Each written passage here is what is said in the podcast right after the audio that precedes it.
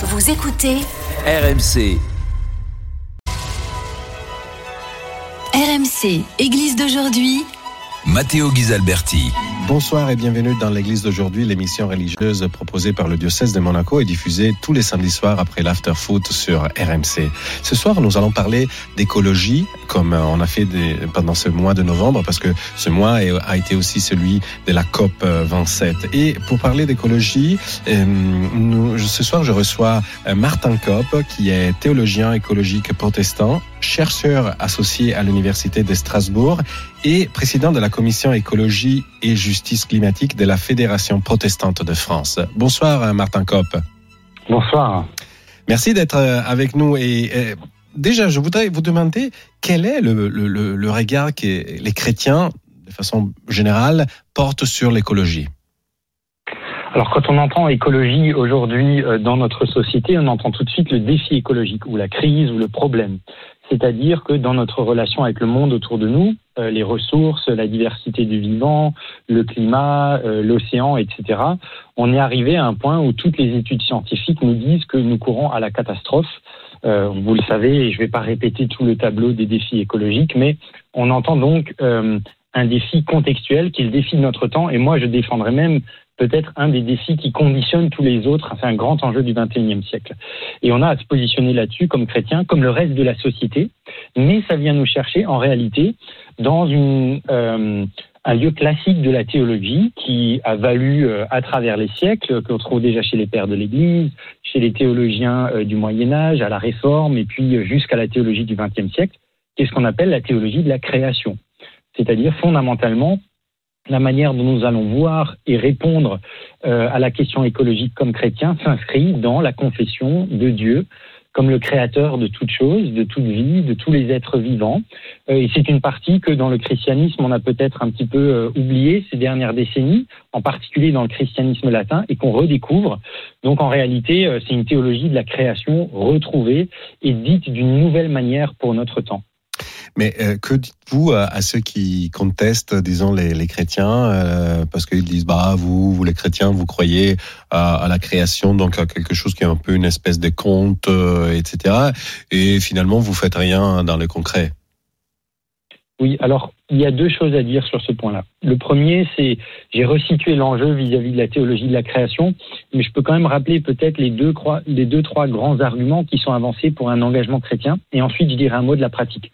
Mmh, pour ce qui est de l'engagement, c'est c'est pas simplement que euh, nous faisons partie euh, d'un monde qui a été créé et nous ne croyons pas que le monde a été fait en sept jours. Ce n'est pas une position créationniste mais euh, que euh, s'il y a quelque chose plutôt que rien, s'il y a la matière, l'énergie, les êtres, et même nous comme espèce humaine, cela relève de la volonté créatrice et d'un acte d'amour de Dieu. Et donc euh, le christianisme, pour le dire autrement, c'est pas simplement une question de spirituel ou de salut des âmes, c'est comment est-ce que je vis aussi avant la mort et comment j'incarne la parole de Dieu et l'évangile au sein du monde créé de manière large. Et là, du coup, on a une responsabilité qui est de cultiver, de prendre soin et de protéger euh, la création, ou plutôt la petite parcelle de création qui nous a été confiée.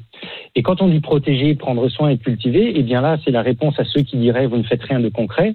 Euh, Peut-être que c'est une remarque euh, fondée quand même dans une certaine ignorance aujourd'hui, parce que euh, cela fait plus de 50 ans qu'il y a des pionniers, des théologiens, des églises, des communautés euh, qui sont au travail d'une manière extrêmement pratique euh, sur ces enjeux-là, et ça s'incarne par exemple en France dans le label Église verte, qui est un label qui accompagne les différents types de communautés chrétiennes dans ce que nous on appelle une conversion écologique, c'est-à-dire un, un, un, vrai changement non seulement des pratiques mais de vie.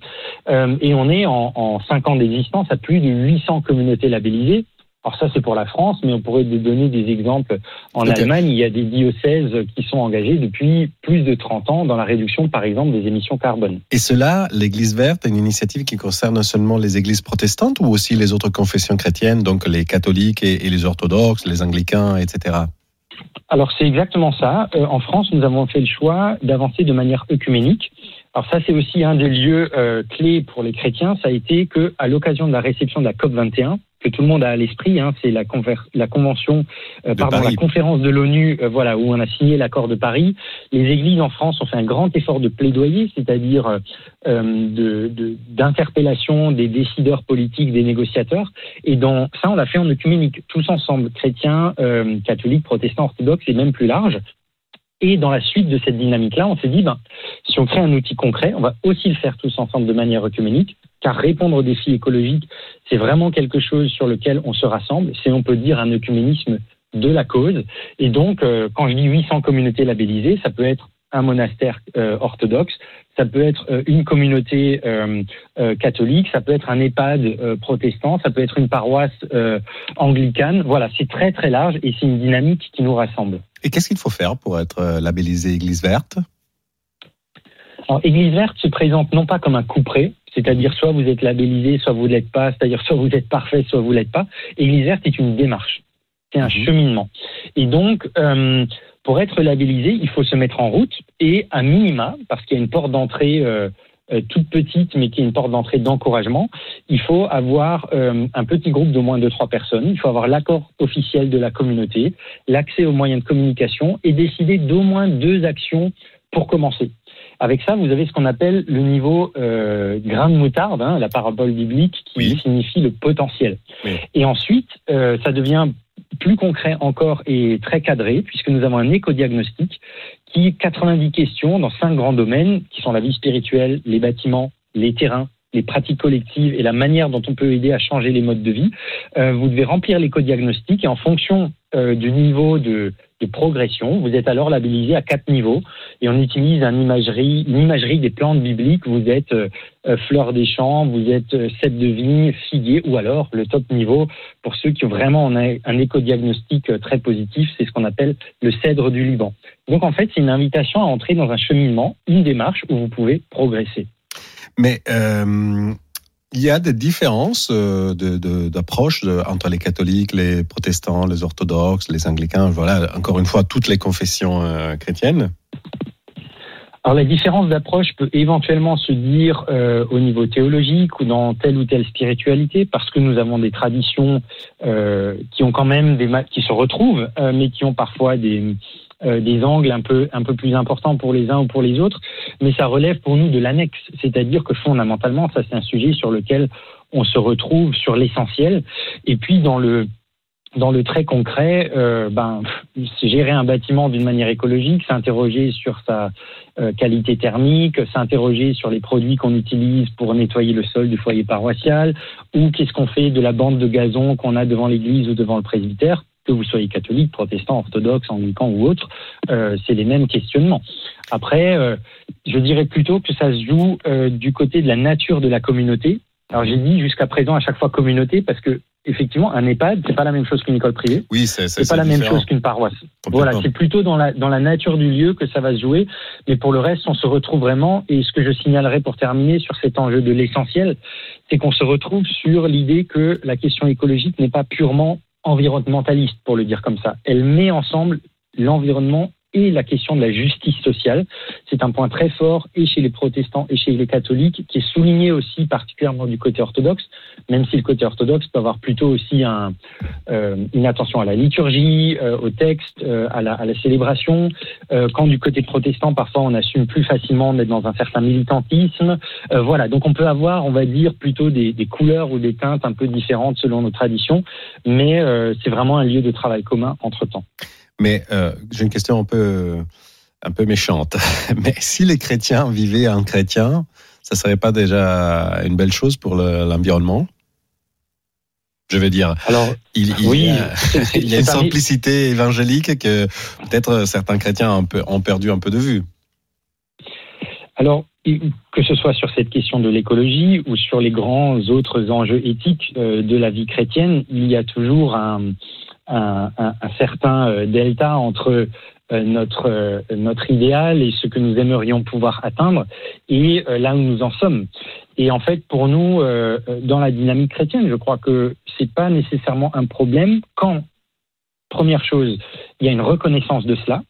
Et ce qui est intéressant, c'est de voir que parfois dans les liturgies chrétiennes sur la création ou l'écologie, il y a des actes de repentance en disant ben oui, effectivement, nous comme Église ou moi comme individu, euh, j'ai manqué à ma responsabilité de prendre soin de la terre, euh, de donner une valeur propre aux êtres, aux autres êtres vivants qui sont pas simplement là parce qu'ils sont utiles, euh, etc. Donc il y a la phase de repentance et de reconnaissance qui est vraiment une richesse de notre tradition.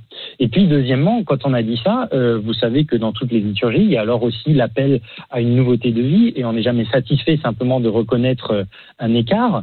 Euh, il y a une invitation à alors se mettre en route et à progresser. Et ça, À se convertir. et- voilà, à se convertir et puis euh, à être sur un chemin qui n'est pas toujours un chemin facile. Il faut voir d'où est-ce qu'on part aussi. Hein. La question de l'écologie euh, aujourd'hui, euh, elle est devenue une urgence et il faudrait quasiment constamment être à la limite de ce qui est impossible pour nous personnellement et puis collectivement. Et c'est un vrai défi. Alors c'est un beau défi, dit le pape François, et là je m'y retrouve euh, aussi comme protestant, mais c'est un vrai défi. Donc en fait, moi, je pense que euh, ne nous culpabilisons pas, euh, d'autant plus que la question de la culpabilité n'est pas évidente à naviguer euh, dans les temps que nous traversons. Reconnaissons plutôt que nous avons une responsabilité, et qui dit responsabilité dit aussi, c'est l'autre face de la médaille, pouvoir pour le bien.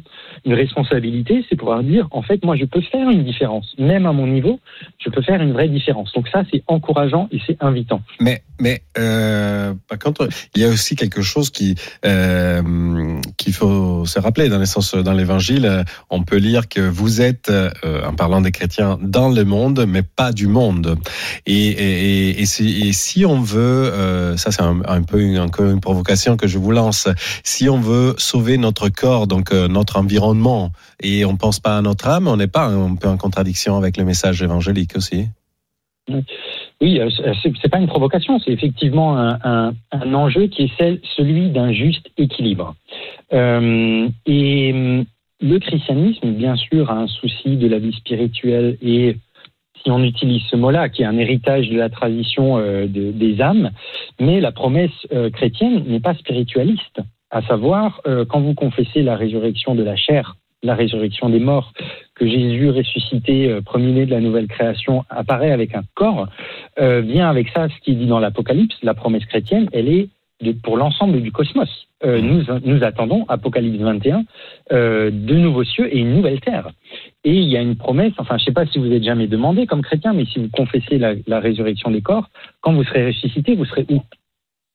Vous ne flotterez pas dans un éther ou sur un nuage. Et déjà, s'il y a un nuage, c'est qu'il y a en fait une, une portion de création qui a été recréée également. Mm. Là, je le dis en retour de manière un peu provoque.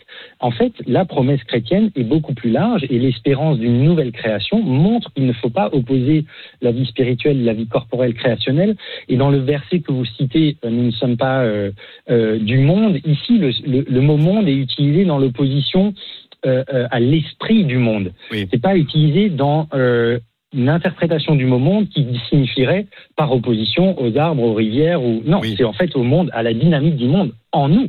Euh, donc, euh, donc on a là ici un, un- un- peut-être une, une, une à mon sens de ce, de ce verset-là qui est dommageable, Euh, mais c'est vrai que c'est pour certains chrétiens aujourd'hui euh, une barrière que d'avoir une, une vision de la foi et de, de la vie chrétienne qui est purement spirituelle. Or, l'incarnation de Dieu, Dieu qui entre dans la chair, Dieu qui devient être humain, en fait, le Créateur qui devient créature, nous rappelle que nous ne pouvons pas avoir une foi désincarnée et que nous sommes dans le monde, le Christ lui-même a assumé le monde et que nous avons une mission vis-à-vis de lui. J'utilisais auparavant dans ce qu'on a dit euh, cultiver et protéger, c'est les deux verbes qu'on a en Genèse euh, 2.15 euh, et n'oublions pas que la Bible commence dans la création du monde et c'est d'abord la création de tout ce qui n'est pas l'être humain, l'être humain arrive à la fin, et termine dans l'Apocalypse qui promet la recréation de l'ensemble du monde, donc on a bien une vision cosmologique. Euh, malheureusement, le temps à notre disposition est terminé, Martin Kopp, mais je vous remercie pour euh, cette euh, explication et cette présentation aussi de, de l'engagement dans le monde protestant euh, dans, au sujet de l'environnement. je rappelle que vous êtes théologien écologique protestant, justement, et que vous êtes euh, président de la commission écologie et justice climatique de la Fédération protestante de France, mais aussi chercheur associé à l'Université de Strasbourg. Et moi, je donne rendez-vous à nos auditeurs à samedi prochain, après l'after, sur RMC et aussi sur euh, le site d'RMC et euh, un podcast pour retrouver cette euh, émission. Bonne nuit. C'était Église d'aujourd'hui, une émission présentée par Matteo Ghisalberti, à retrouver sur l'application RMC et sur rmc.fr.